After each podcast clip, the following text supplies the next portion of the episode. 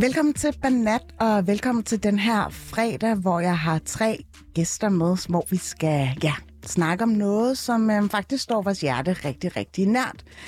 Vi skal tale om fædrelandskærlighed, om national patriotisme. Nej, patriotisme, det kan jeg simpelthen ikke sige. Kan I finde ud af at sige det? Patriotisme. Patriotisme, og, og hvorfor vi elsker Danmark. Og jeg har jo prøvet at samle nogle Danmarks fans, og de hedder Shabnam Azizi. Velkommen til. Tak. Du er jordmor, seksolog og badass DJ. Og så har jeg Hayad Dirye med, journalist. Tidligere journalist på Detektor. Dejligt at have dig med. Tak. Og slutligt om absolut ikke mindst Belkisa Selmani, som er første gang med her i Banat Hall of Fame. Yep. Velkommen til. Dejligt at have debut, eller hvad man siger. Det er jo sådan, at når man er med i Banat, så får man jo ligesom lov til at fortælle lidt om sit udgangspunkt. Altså hvad der ligesom rører sig i den lille ande, der man ligesom døjer med til daglig. Og nu er vi jo lige overstået et valg og så videre. Det er ikke fordi, at vi skal zoome ind på det som sådan, men jeg vil jo meget gerne have, at I ligesom fortæller lidt om, hvad der er op og ned fra jeres lille bitte verden. Og ens egen historie, det kan jo være hvad som helst. Der er jo ikke fordi, at det skal være noget aktuelt som sådan. Men Belkisa, har du lyst til at starte? Ja, det kan jeg sagtens. Jeg har rigtig mange historier, men hvis jeg sådan skal vælge et udgangspunkt, eller noget, der måske også fører til noget mere aktuelt, så er det, at jeg er barnebarn af gæstearbejderne. Og det er ligesom det... Altså gæstearbejdere, der kom i slut af 60'erne? 60, ja. Og hvor er det, dine bedsteforældre kommer fra? De kommer fra os, mine forældre, fra Nordmakedonien. Så jeg jo, altså, de kom hertil der i slutningen af 60'erne, og så blev jeg jo født her i Danmark. Og det er egentlig... Hele den historie har egentlig været udgangspunktet, eller har formet mig som person, og ikke mindst som journalist, fordi jeg... sådan arbejder meget på at få den her historie frem. Og det er, fordi jeg synes, den mangler rigtig meget i den danske debat også, og i hele sådan, samfundsstrukturen. Vi mangler at tale om, hvem... Altså hele indvandringshistorien, fordi når vi taler om men det var jo også nogle af de første, som kom og ligesom brød med sådan... Ja, hvad hedder det, når man har bare levet i sådan en enklave, og bare ikke rigtig har fået nogen udefra... Der er altså et fint ord for det, men det starter med H. Homogenisering? Ja. Prøv lige at se det igen. Homogent har de jo levet, ikke? Homogent. Ja. Og så kom der lige pludselig nogen, og det var jo også primært fra Tyrkiet og Pakistan. Ja, Pakistan og eks-Jugoslavien, ikke? Yes. Det er jo de Balkanlande, som nu er fordelt i selvstændige stater. Og altså, jeg synes netop, der mangler fokus lidt på det her, især den historiske del, men også i forhold til, hvad de her mennesker har bidraget med.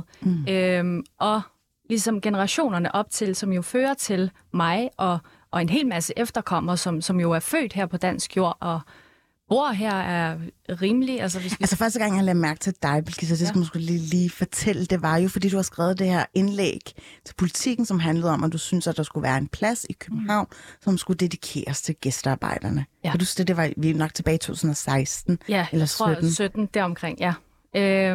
Og det var jo også noget, jeg i lang tid havde brygget på, sådan inde i mit hoved og udviklet, og hvordan skal jeg egentlig gribe det her an? Fordi man er jo opvokset. Jeg er ret tæt på mine bedsteforældre, jeg er blevet opvokset med dem, så det har haft meget indvirkning på mig. Det kan godt være, at det har haft mere indvirkning end på mange andre, men... Altså, du har været meget tæt med dine bedsteforældre? Ja, lige præcis. Girls. Og jeg har...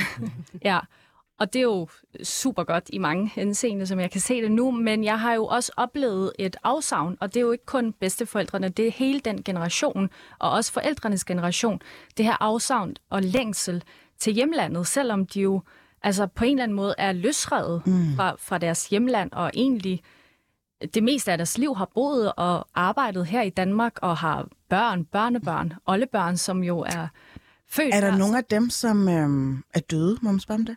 De lever stadigvæk? De lever stadig, ja. Okay.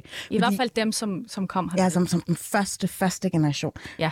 Fordi Ja, jeg har nemlig snakket med mine bedsteforældre, faktisk lidt dark, om de foretrækker at blive begravet i Danmark, eller om de egentlig gerne vil blive fløjet hjem til, hvor de oprindeligt kommer fra, nemlig Makedonien, Nordmakedonien, som det hedder. Og de er lidt splittet. Det er lidt ligesom om de alt afhængig af, hvor mange penge der står på bankkontoen. Ja. Ej, det er jo vildt dyrt at få fløjet sig selv, mens man ikke trækker vejret. Ej, okay, det blev måske lidt bestialt det her. Men jeg har jo den, hvad skal man sige, jeg tror, der er rigtig mange, der vil tilbage, og altså, der er mange, der også bliver fløjet, desværre, i kister tilbage til deres hjemland. Men jeg tror, det hænger meget sammen med, at de gerne vil tilbage til den jord, de egentlig kommer fra. Selvom, altså, de har jo også deres forældre og den rod, de har til deres hjemland. Selvom de jo har fået skabt et liv her, så har de jo en eller anden længsel om at vende tilbage. Så vender de jo bare tilbage med deres sjæl, eller hvad, nu bliver det meget åndeligt. Men det er jo den måde, tror jeg, at de bare gerne vil tilbage til der, hvor de kom fra. Ja. Og det kan man jo godt forstå. Altså, der er jo ikke noget at beklikke. Nej, og jeg har jo selv hørt om etniske danskere her, som jo gerne vil vende hjem til Jylland. Altså, som kommer her til København, ikke? Altså, som gerne vil graves der. Når man stemmer Danmarksdemokraterne. Ja. Så altså, jeg tror, det er den der helt personlige, menneskelige længsel, der kommer på spil. Jamen, tusind tak, fordi du gad at dele, din immigrationsnarrativ. Meget fint ord. Skal vi gå over til dig, Hayad? Hvad har du ligesom taget med fra din banatverden? Fra min banatverden? Jamen, rimelig oplagt, tror jeg, selvom det var lidt tid siden. Men i og med oplægningen af DR, at Detektor er lukket. Det er jo et sted, der har mig nært. Og jeg synes, at det er ret kritisk. Altså, du har selv været på Detektor, som sagt. Præcis. Og jeg synes, det er ærgerligt, det er også det, at man selv er journalist. Jeg synes, det er vigtigt, at man har en kritisk organ, også indenfra. Jeg synes også, det var det bedste for DR, at der var nogen, der sad og også gik dem i sømmene. DR i sømmene? Men også DR i sømmene. Altså, nu er Detektor, for dem, der ikke ved det, et kritisk undersøgende magasin, der først kom på tv, men senere sendt radio. Og det skete jo faktisk lige inden valgkampen. Lige præcis. Lige inden valgkampen, lige inden det hele gik i gang. Og jeg synes, at den rolle, de havde, men egentlig også i vores samfund, var ret vigtig. I og med, at der er nogen, der ligesom går og holder nogle af de her magthavere i haserne. Og det synes jeg er ærgerligt for journalistikken. Og jeg synes, det er ærgerligt for deres profil. Og især, når det er et statsstøttet... hvad kan man sige? Statsstøttet... Ja, public service. Public service, ja, præcis. Om noget, så... Hun tjener rigtig mange penge om året. Eller får faktisk tildelt rigtig mange penge om året. Og hvis ikke de skulle, hvem delen skal så have det her kritiske magasin, som kommer ud. Så jeg synes, det var rigtig fint, at i sidste uge, præcis sidste fredag, der blev der jo overrakt en række priser, især inden for radiojournalistikken. Det er sådan... Præcis. En lille festlighed, hvor man kun klapper sig selv på skulderen. Og der gik der faktisk årets kritiske interview. Det gik jo direkte til Detektor. Ja, til Detektor, vores vært, Adina Ren. Ja, mega sejt. Så hvis ikke andet, så er der i hvert fald nogen, der har sat pris på. Holden der nogen, der opfinder noget lignende? Fordi det var jo alligevel et ret unikt program. Altså, jeg håber det, men jeg synes også, det er ærgerligt, fordi på en eller anden måde, så fik Detektor også bygget et eller andet op. Altså rundt omkring i samfundet. Altså enten så var der politikere, der selv sagde, jamen, det må vi tage en Detektor på, eller altså bare, man siger, det var et brand i sig selv. Og det med, at man stopper det, altså... Jeg ville kunne forstå, hvis man tænkte, vi er simpelthen nødt til at videreudvikle på det, eller gøre noget andet, men helt at lægge det ned, det tror jeg lidt er et selvmål. Men jeg håber det. Er det sådan noget, journalistik, du selv godt kunne tænke dig at lave? Det er helt sikkert det journalistik, jeg har lavet mest af, og også helt sikkert det, jeg synes, der er spændende, noget samfundskritisk. Og både fordi jeg synes, det er vigtigt, men også fordi, at jeg synes, det er sjovt. Så, hvordan var jeres selvforståelse egentlig på Detektor? Jeg kunne forestille mig, at vi er de mest vigtige i hele huset. Jeg synes faktisk ikke, det var så græld. Men altså, jeg ved sgu ikke helt. Det skal man skulle nok have kigget ud, altså kigget på udefra. Det ved jeg ikke helt. Jeg synes egentlig, at vi tog måske os selv ret seriøst, men jeg synes også, at det var det var ret vigtigt, fordi det, vi lavede, synes jeg også var ret seriøst. Ja, og som også med en ironisk distance, vil jeg egentlig også sige. Så lige der nogle af programmerne, så er der sådan nogle, der man måske også tager lidt pis på, både os selv og nogle af historierne. Sejt. Shabnam, hvordan har du det? Jeg har det godt og skønt. Og den lille nyhed, jeg har med mig, er ikke så meget en nyhed, men det er mere et girl crush, jeg simpelthen har udviklet under alt det her halløjser og cirkus, fordi jeg synes, det har været så svært at finde hoved og hale i, hvad det egentlig er, der sådan, er ved at foregå i det her land. Det er, hvad det er, et sms. Men jeg har et crush på Maya Tekeli. Don't we all? 'Cause she is banging good at her job, og er jo lige præcis det, journalistik skal være i det her cirkus, der foregår lige nu. Og det er faktisk først på nylig, jeg har fundet ud af, hvordan man overhovedet skal udtale hendes navn, for op i mit hoved, der har været en stemme, der har sagt Maya Tekeli hele tiden. Og det har så omformuleret til Maya Tequila op i mit hoved, så det har bare gået og grint af. Men jeg synes simpelthen, hun er skide dygtig, og kæmpe shout-out til hende for det arbejde, hun gør på Frihedsbrevet. Altså, kan du lige opsummere den seneste video? Altså, hun er jo journalist, og med mere, har jeg lyst til at sige, på Frihedsbrevet. Ja. Hun var også i genstart ganske for nylig, for at ligesom afmontere hele den her TikTok-liderhed. Skarvenlys. Ja.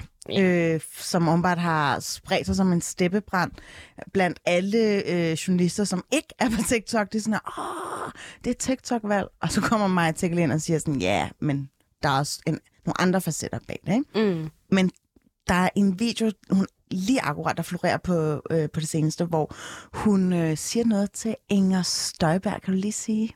Nu skal jeg se, om jeg kan huske sætningen. Men det er noget med, at Maya får sagt velkommen til, eller velkommen tilbage fra resocialiseringen. Ja. Eller måske, jeg tror faktisk, hun forherliger eller sådan lykønsker hende. Ja. Tillykke med resocialiseringen. Ja, præcis. Ja. Det er et meget genialt greb. Helt vildt. Ja, jeg synes jo, hun er jo Danmarks sjoveste.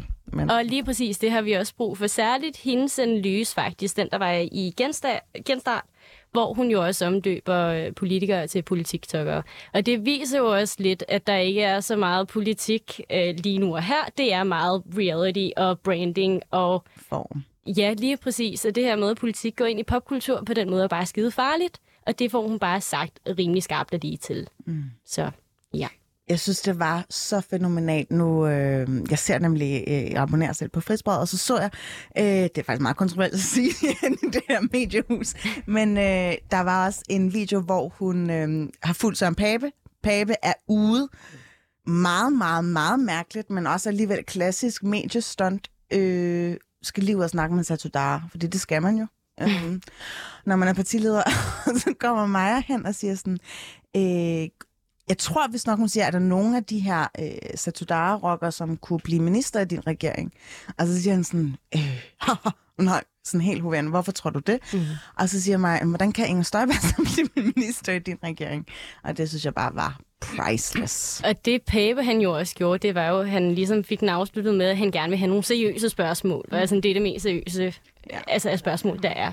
Ja. Men det er jo det, vi alle sammen tænker. Ja. Altså, ja, og så er det også bare mega sejt, det der med, at hun ved at stille spørgsmålet, og egentlig bare lade ham svare. Altså, han udstiller fuldstændig sig selv, og så bagefter med at tale ned til hende også. Altså, det synes jeg også, hun er sindssygt dygtig, og har sådan nogle skarpe greb, hvor jeg synes, at hun faktisk... For i hendes spørgsmål er der faktisk intet i vejen med. Men hun stiller bare de helt rigtige spørgsmål, så de udstiller sig selv. Ja, præcis. Men det er cool. Timingen i det også, ikke? Ja, præcis. Og sarkasmen også, det er jo, der er jo en helt grundlæggende sandhed i sarkasme. Det var også derfor, jeg skrev det debatindlæg på valgdagen, hvor jeg også stiller det. Du har skrevet debatindlæg på valgdagen, så... Ja.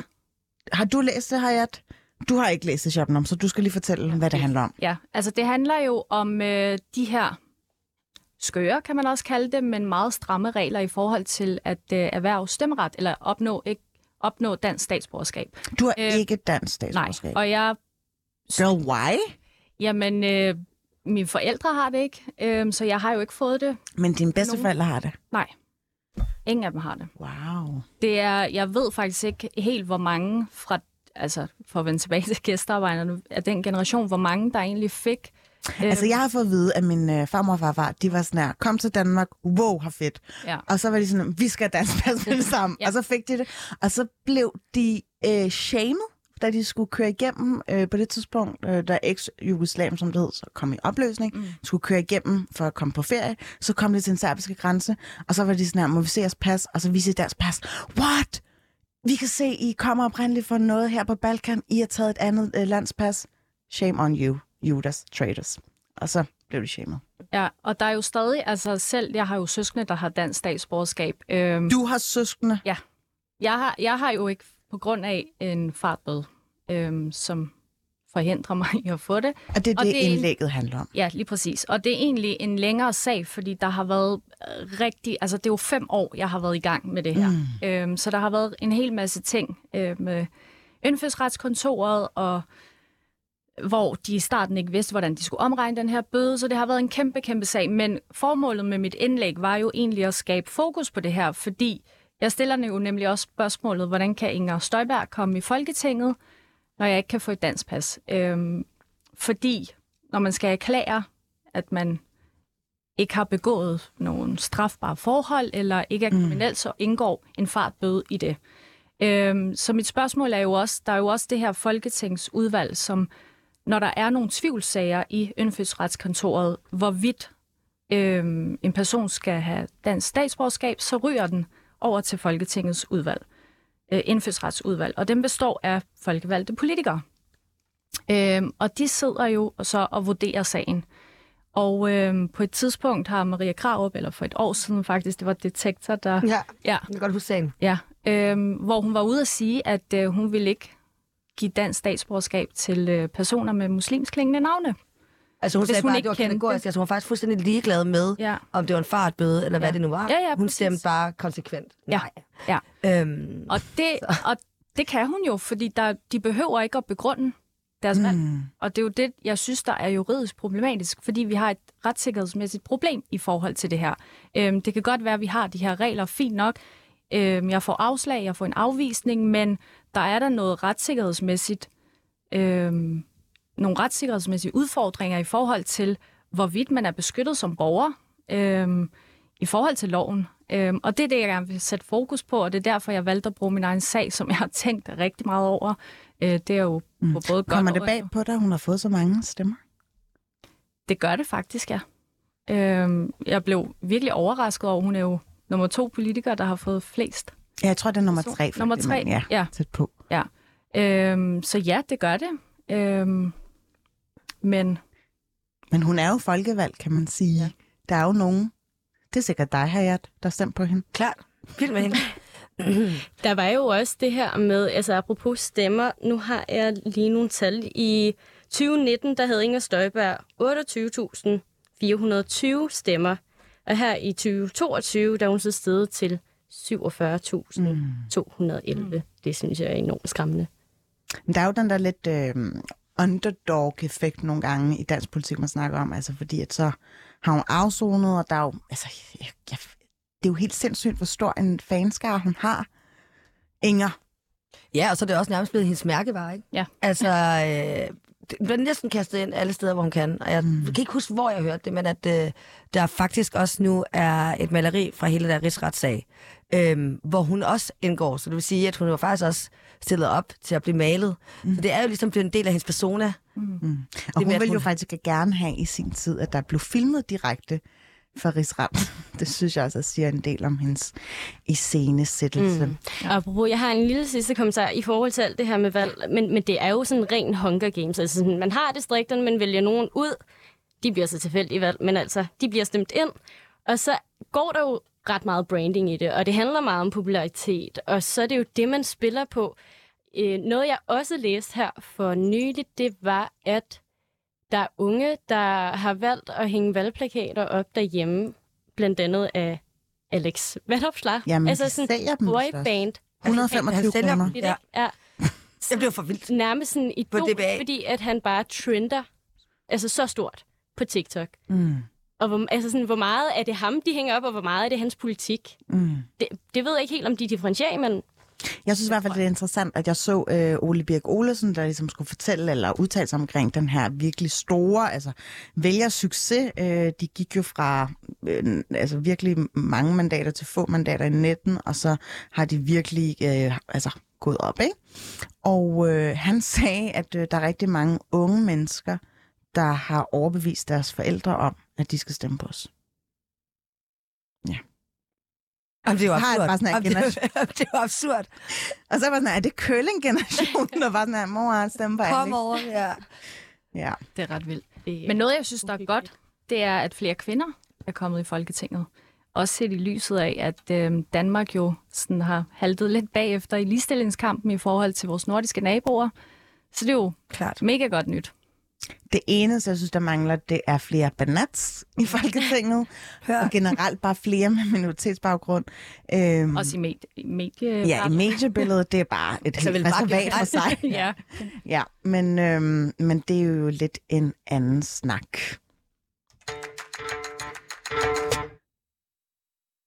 Grunden til, at jeg har inviteret jer i dag, det er fordi, at vi skal lave en hyldest til Danmark. Vi skal snakke om fællesmængden, vi skal tale om de referencepunkter, vi alle sammen har.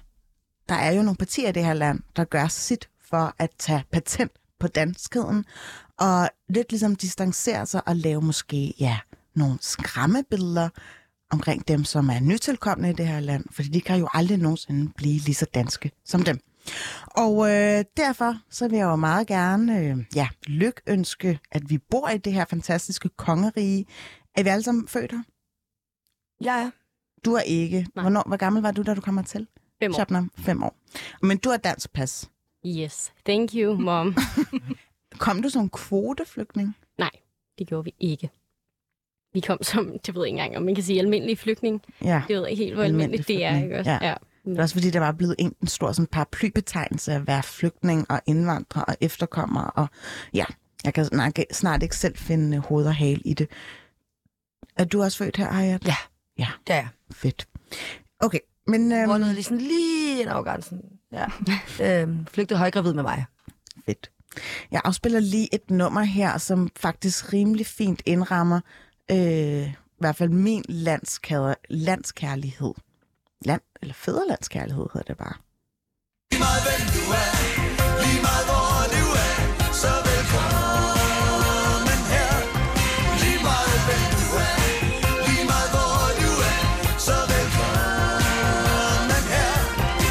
Vi sætter spejle i sol til alle, der kæmper på skyggesiden. Og råber længe, live, mangfoldighed.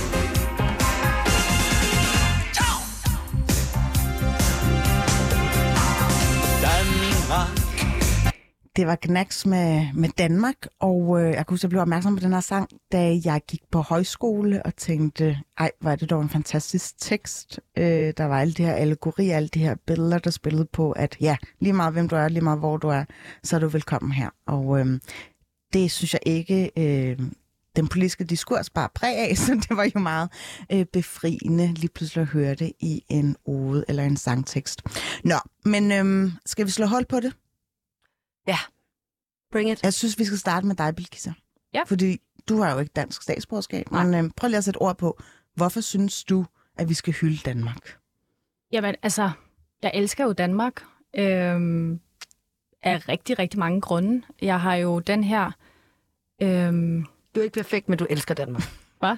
Nej, jeg tæller bare. Rana Sakata. Det er næsten sandsynligt. Ja.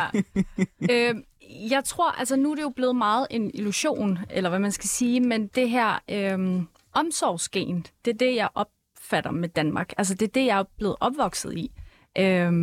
Velfærdsstaten? Ja, men også individet. Det med, at man egentlig bare siger tingene, som de er, og der ikke er det her rygtesamfund, eller hvad man skal sige, ikke? Man kan være sig selv. Det er den...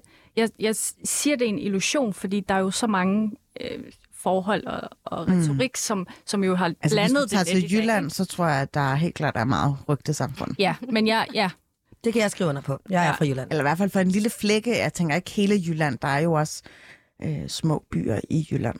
Eller, ja, der er mange forskellige byer i Jylland. Det er jo lige, ja. Ja. Det har jeg så, den har jeg til gode at opleve her i Danmark, men... men ja, altså jeg tror, det er det. Altså, velfærdsstaten har jo været meget... en stor del af min sådan, forkærlighed til Danmark. Mm. Og hvorfor tror du, det er sådan? Du lyder jo nærmest som en professionel socialdemokrat. Du har også en rød kjole på. Jeg tror, ja. Det er rigtigt. Det er for at hylde Danmark i dag. Nej, altså jeg tror helt sikkert, altså nu vender jeg jo igen tilbage til gæstearbejderne, fordi de var jo med til at opløfte samfundet. Det er derfor, vi faktisk har den velfærdsstat, vi måske ikke lige har i dag, men vi havde. Altså de hjalp til? Ja, de tog jo det arbejde, som almindelige danskere ikke vil have. De tog det hårde, det beskidte arbejde, og det er derfor, at vi kunne have en så god økonomi. Der er jo mange politikere og virksomheder, der jo også snakker i dag om at få udlandsarbejdskraft, fordi vi mangler det. Fordi vi også der her... Ja, vi gider jo ikke have de job, de hårde fysiske og beskidte job. Og det er jo det, der er med til at løfte et samfund. Når du siger det der med rygtesamfundet, handler det noget om, at måske at Danmark, de fleste danskere betegner sig selv som individualister? Det er meget det der med fællesskab, eller individet frem for fællesskabets interesser. Ja, altså det der med, at man egentlig kan være sig selv. Det er det, som har været med til at forme mig. Altså selvom jeg jo har nogle ret... stærke bånd eller rødder til mine forældres hjemland og kulturen, det traditionelle og det hele. Jeg går meget op i at bevare det. Kulturen, så er det, der har formet mig som individualist og selvstændig kvinde også, eller hvad man skal sige. Ja, mentaliteten. Det... Men når får du mest hjemvæg? Altså til... Altså nej, til Danmark, ja, selvfølgelig. Jamen 100%, når jeg er i Nordmakedonien. Altså, selvom jeg jo hvad siger folk der? Siger de, ej, du er godt nok blevet dansk? Det gjorde de rigtig meget, da man var lille og teenager. Men jeg tror, fordi jeg netop gør meget ud af at bevare mine rødder, og også involvere mig rent journalistisk i forhold til Balkan, så tror jeg, at de har fået et andet billede af mig nu. Men jeg kan godt huske, at når man havde sådan en tradition, når man tog til Nordmakedonien, så tog man ud med kusinerne sådan til i landsbyen rundt om og besøgte folk, sådan, lige for at sige, at man er kommet. Og så havde de jo det her billede, og nogen sagde det jo endda højt. Altså sådan, når man, de kan ikke rigtig albansk, og de kan ikke finde ud af sådan, de kan ikke forstå den her... Mentalitet, ja. Og, som er helt særlig i Nordmakedonien, skal jeg bare lige hilse at sige. Ja, og alle de der bagtanker, der også er i hele den der kultur. Ikke? Jeg altid synes, at de folk, der bor i Nordmakedonien, og jeg elsker mig sammen, det er jo min familie, men jeg har ikke, jeg føler mig ikke sådan meget stærkt tilknyttet til dem, men at de er lidt misundelige på, at vi kommer fra Danmark og har klaret det helt vildt godt, og så bor de bare stadig i et land, som faktisk har svært ved at blive indlemmet i EU, fordi at der er så meget korruption, for eksempel. Men jeg synes også, det går jo begge veje, fordi jeg ved jo også, der er rigtig mange af diasporerne, når de kommer til i hvert fald Nordmakedonien og generelt også Balkan, så er de der jo for at flashe. Det er meget velkendt. Det er derfor, man kører. Ja, så man har man lige en fed bil. For at vise bilen. Ja. Sådan. Og det kan godt være, at du har, måske ikke engang har et særligt fedt job i Danmark, men det, at du har skrabet penge nok sammen til at købe den her bil, det er det, der er udslagsgivende.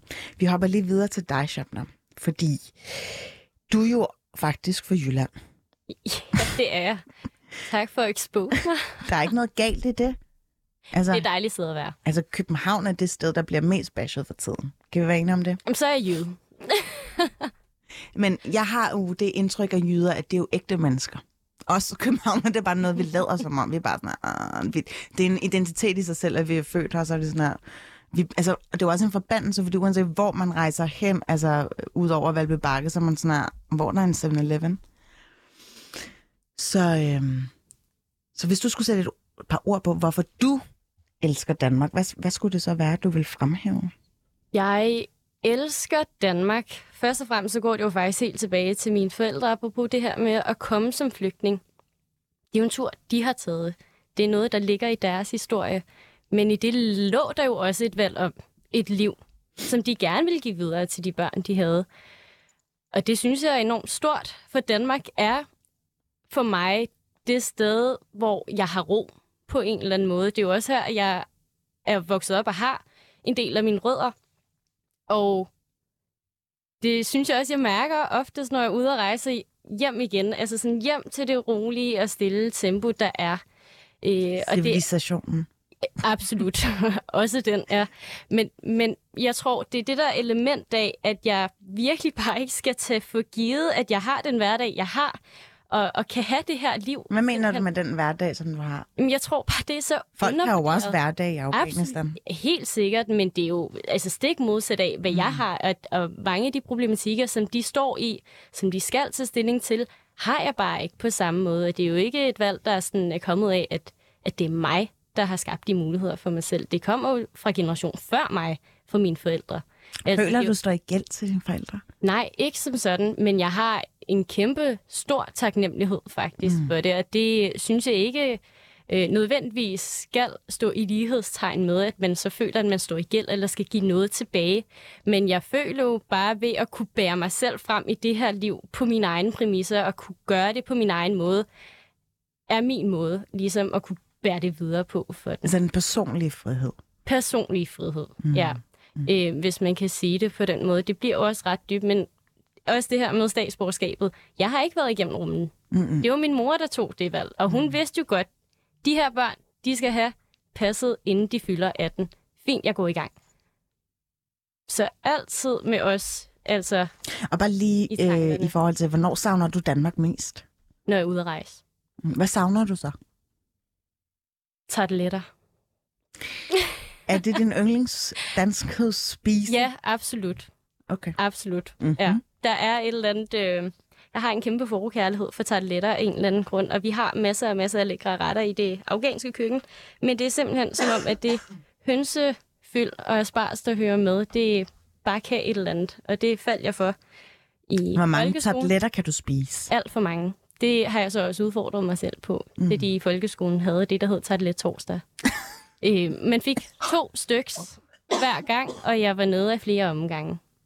Alright, jamen det er underligt, du ikke har Danmarks rekorden endnu, men det kan jo nå ændre. Det kan jo godt være, at jeg skulle signe mig op for det, hvis de har. Ja. Nu tager det lidt konkurrence et sted.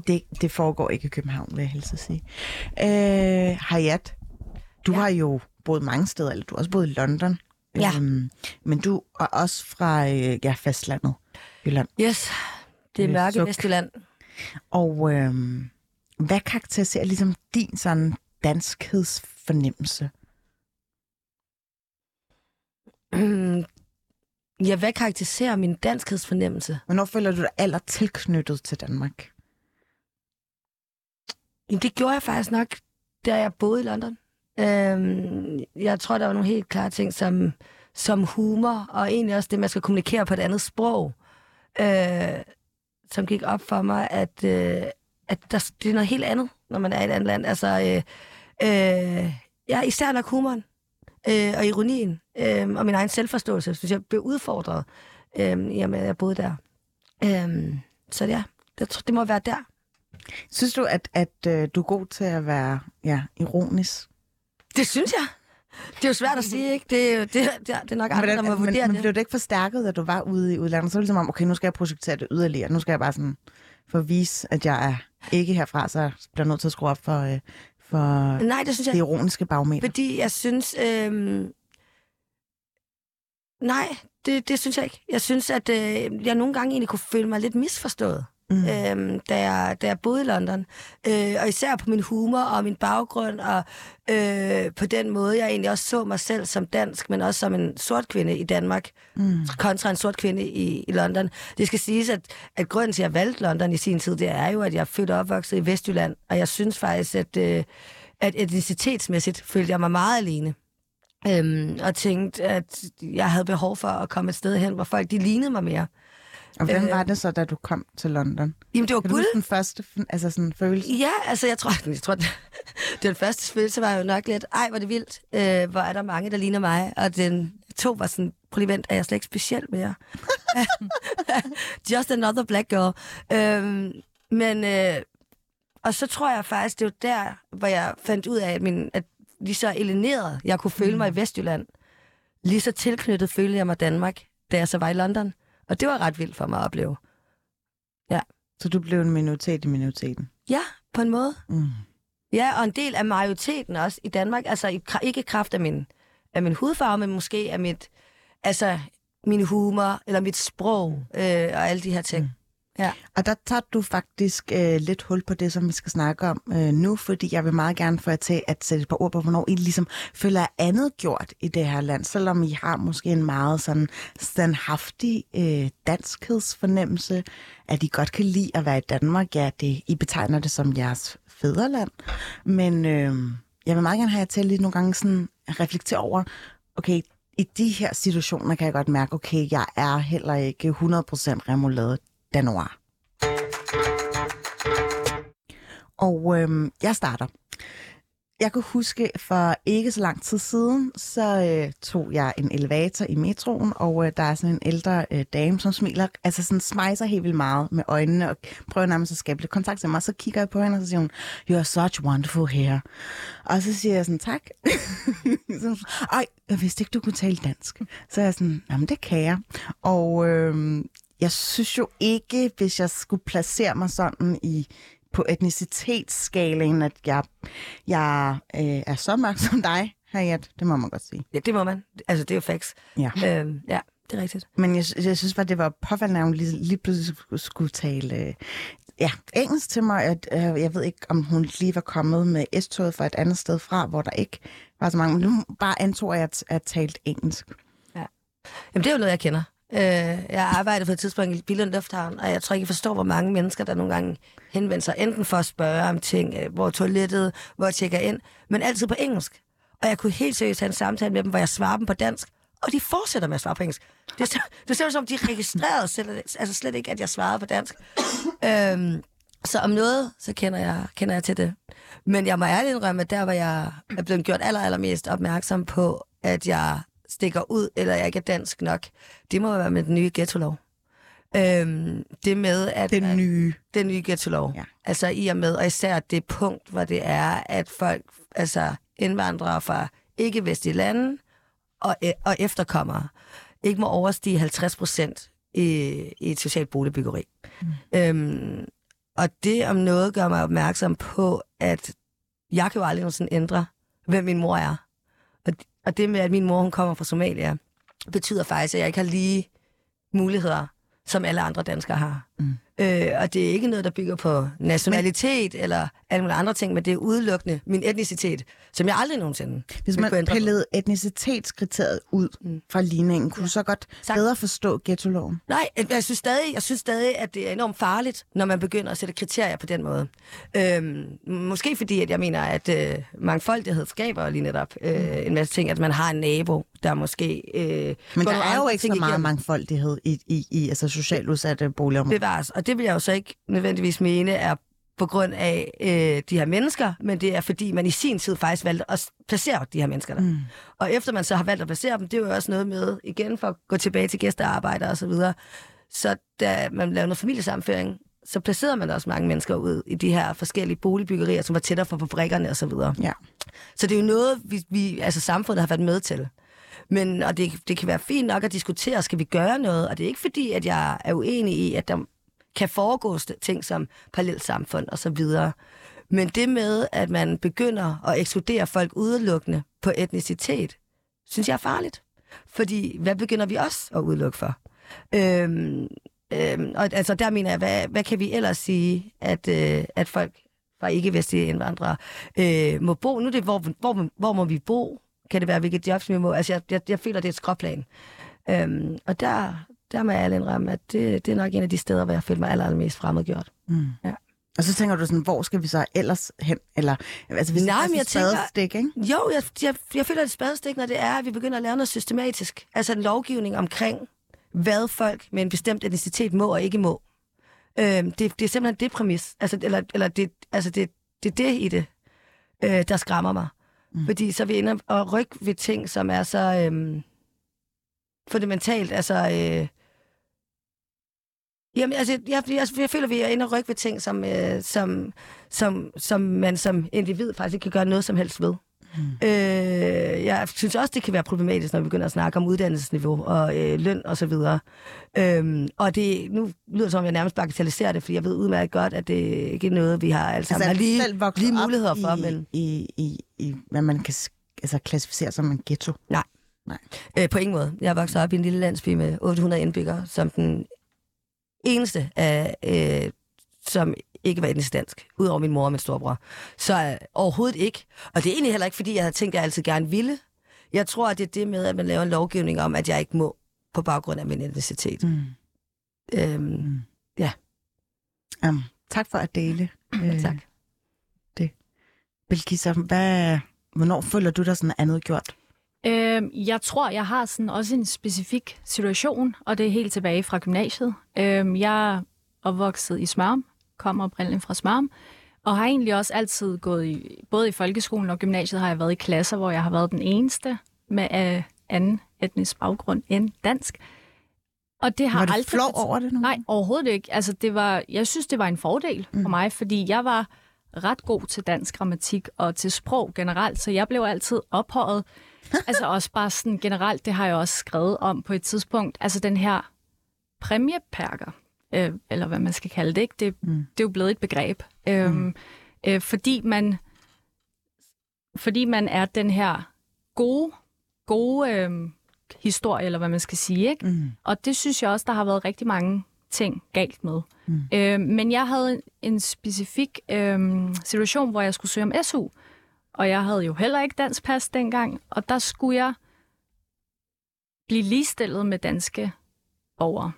Altså det stod der på brevet. Og det, altså der slog det mig, at jeg egentlig blev set som på en eller anden måde, at jeg ikke var sådan ligestillet, og det havde jeg jo altid set mig selv som. Og det var der, tror jeg, at min sådan aktivistiske jeg, eller hvad man skal sige, startede. Og altså, jeg synes jo generelt nu, og det er jo 10 år siden, og det er jo gået ned ad bakke, ikke, i forhold til retorikken i politik og i medierne, hvilket jeg synes er mega ærgerligt, fordi altså, først som journalist vil jeg jo meget gerne beskæftige mig med en masse andre ting, emner, end hele tiden. Du er blevet token perk. Ja, men... Og ja, så er det jo bare hele debatten, altså når man også bliver slået over en kamp i indvandrerdiskussioner og så videre, ikke? I forhold til, at man ikke egentlig ser på, hvor godt nogle grupper, eller hvad skal man sige, man klarer sig. Altså, at vi jo er en generation, som tager rigtig høje uddannelser. Men synes du, det er kontroversielt, når politikere siger, at der er problemer med nogle grupperinger i vores samfund? Det, jeg synes i hvert fald, problemet er måske ikke det, men problemet er, hvordan de omtaler det. Ja. Altså det der med, at vi bliver omtalt som muslimer. Altså de tager en form for... altså man bliver nærmest... Jeg vil ikke sige umyndiggøres, men min individualisme og mig som person... Altså jeg kan også være hej som journalister, som elsker popkultur. Jeg ser dig kun som muslim. Jamen det er jo det, eller Mohammed som fodboldtræner, eller hvad det må være. Altså... Og i og med, at man omtaler mennesker som bare en gruppe og en størrelse, tror jeg er enormt farligt. Og jeg synes faktisk, det var så voldsomt på et tidspunkt, at jeg havde faktisk enormt svært ved at se debatten. Jeg synes, retorikken var så hård. På DR2, ja. Fordi jeg synes, retorikken var så hård. Og så kan jeg huske, min derværende kæreste, han sagde, men det forstår jeg jo ikke, du er ikke muslim. Og han forstod ikke, at det var underordnet, hvad min religion er. Det var dejligt. Ja, men altså, at ikke at være muslim. Er dejligt at ikke at kunne have den vinkel på. Ja, men det er jo det, ikke? Altså, sådan, at det var jo ikke det. Ja. Det var jo bare det med, at jeg kom fra et land, eller havde en vis herkomst. Så jeg er fuldstændig enig med Belkisa der. At, jeg synes også, der er sket et skred. Ja. Jeg synes også, det er lidt paradoksalt jo, at jeg hele mit liv har fået at vide, jeg ligner ikke en muslim, eller... Og det skulle være en kompliment. Og hvordan ser en muslim ud? Eller at man ikke kan kategoriseres, fordi vi elsker jo at kategorisere mennesker her i Danmark. Og så i den offentlige debat, så bliver jeg jo puttet ind i den her pulje, ikke? Ja. Shabnam, hvornår føler du dig andet gjort, hvis du overhovedet gør det?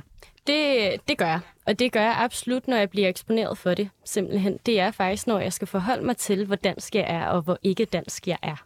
hele... Så lige nu i de her minutter, hvor vi sender, der føler du dig andet? Nej, jeg føler mig så tryg, men altså sådan, jeg har bare haft situationer førhen, hvor jeg virkelig, hvor det er gået op for mig, gud ja, der er nogen, der ser på mig med helt andre øjne, end hvad jeg ser mig selv som. Og det synes jeg har været dybt ubehageligt. Blandt andet også i forhold til det her med at blive defineret som muslim. Jeg ved godt, jeg er opvokset i et muslims hjem. Det har mine forældre aldrig lagt skjul på, at vi er. Og det har jeg tænkt, fint, det er en definitionsmarkør, der er på min identitet simpelthen hjemmefra. Så kan jeg tage i folkeskolen, vi har kristendom, og så kigger læreren på mig og siger, nu har vi om islam. Der er en muslim i klassen, det er Shabnam, så kigger alle øjnene på mig. Og jeg står der og tænker, fint, det ved jeg godt, det har mine forældre fortalt mig. Det næste bliver jo sådan, hvad type muslim er du så, Shabnam? Er du shia eller sunni? Det havde jeg aldrig nogensinde hørt om. Ingen gang derhjemmefra. Altså sådan, der var man bare per definition muslim, og det var det, man skulle forholde sig til. Så allerede der skulle jeg ligesom konfronteres med, fint, der er en eller anden form for adskillelse, der er nogle grupperinger inden for det at være muslim. Det tager jeg stilling til. Fik nok svaret, at jeg var sunni. Bingo, det var også rigtigt nok, da jeg kom hjem. Jeg skulle lige fact-checke med mine forældre bagefter. Spole frem til gymnasiet, så har vi historie, og emnet falder på 9/11. Og endnu en gang sidder jeg som den eneste muslim, og Karsten, min lærer, kigger på mig og siger, der er noget bærs, der sidder Shabnam, hun er muslim. Det ved vi godt. Shabnam, hvordan har du det med 9/11? Og du ved, at det går bare op for mig. Altså sådan hele det her med, ligesom du siger, i forhold til, vi kan rigtig godt lide at kategorisere fint, så længe vi gør det objektivt. Når den definitionsmarkør får nogle andre lag på sig, så begynder det at blive problematisk. Ja. Jeg har aldrig haft et problem med det ophav, jeg har, muslimsk. Men det blev så problematisk for mig at være i, fordi jeg igennem sådan livet og hele det her system, jeg har været i, ligesom bare har fået fortolkninger af, hvad det vil sige at skulle være muslim. 9/11 udløste for mig, at jeg nærmest tog afstand fra det. Altså sådan, jeg havde det så dårligt med den del af mig, fordi det var så negativt betonet, at man ligesom satte det lighedstegn. Så det har bare nærmest spøgt i mig i mange år. Og det er jo først, når jeg sådan har taget den definitionsmagt for mig selv, at jeg ligesom kunne mærke, blandt andet tabletter. Altså sådan, det kan lyde sådan helt absurd spøjst, men det der med at sige, prøv her, det er for mig at spise en tablet, det er at være dansk for mig. Det er mig, der definerer det. Derfor ligger definitionsmagten ved mig, og den jeg er i den danske identitet, jeg har. Og det er der ingen andre, der skal bestemme, hvor dansk og udansk det er. Det her valg, det er sådan, det er. Det, altså sådan hele den her overgang til, at man lige pludselig opfatter, okay, det er faktisk mig, de taler om som råden til 9/11.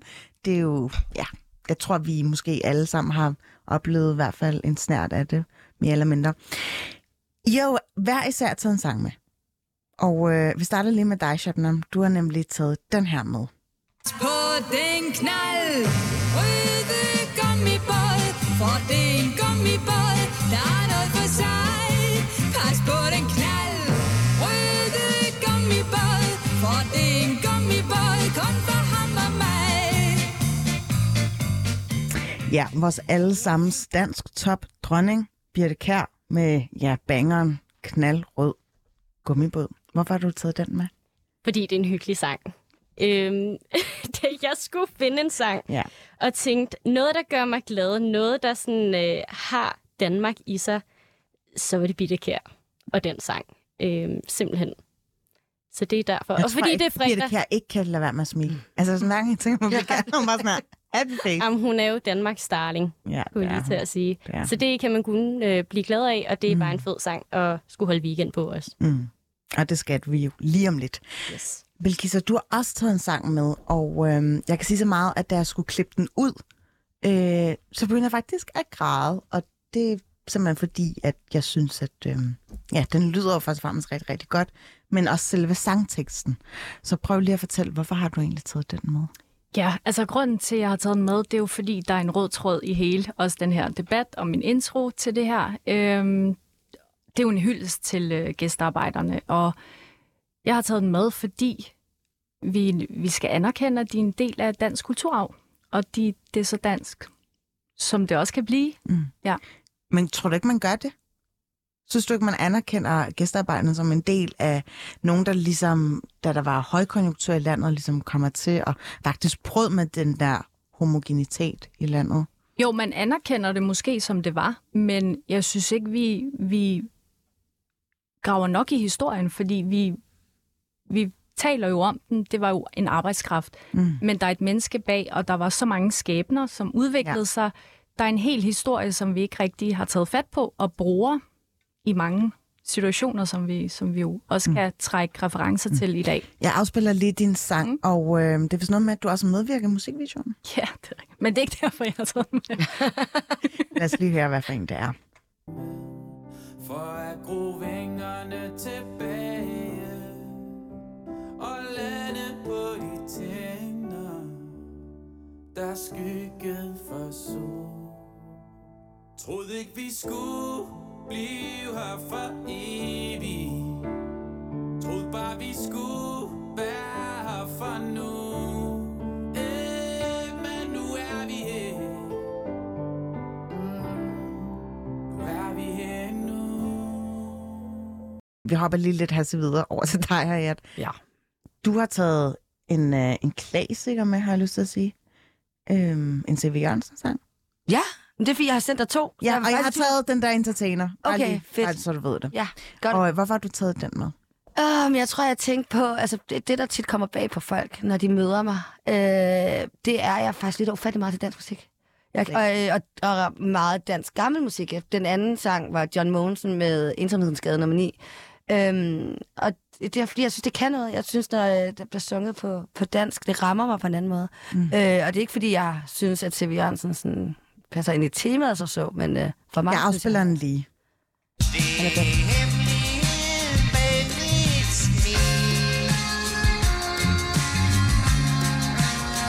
Vi har faktisk ikke tid til at høre den, fordi at tiden skrider. Så må folk høre den selv. Ja, det kan anbefales. Men Shabnam og Hayad og Belkisa, tusind tak, fordi I gad at komme ind og fortælle om jeres danskhed, og hvorfor I er danskere, og hvorfor I elsker det her land. Du har i hvert fald lyttet til Banat. Mit navn er Filiz Yasar, og jeg håber, I får en rigtig god weekend derude.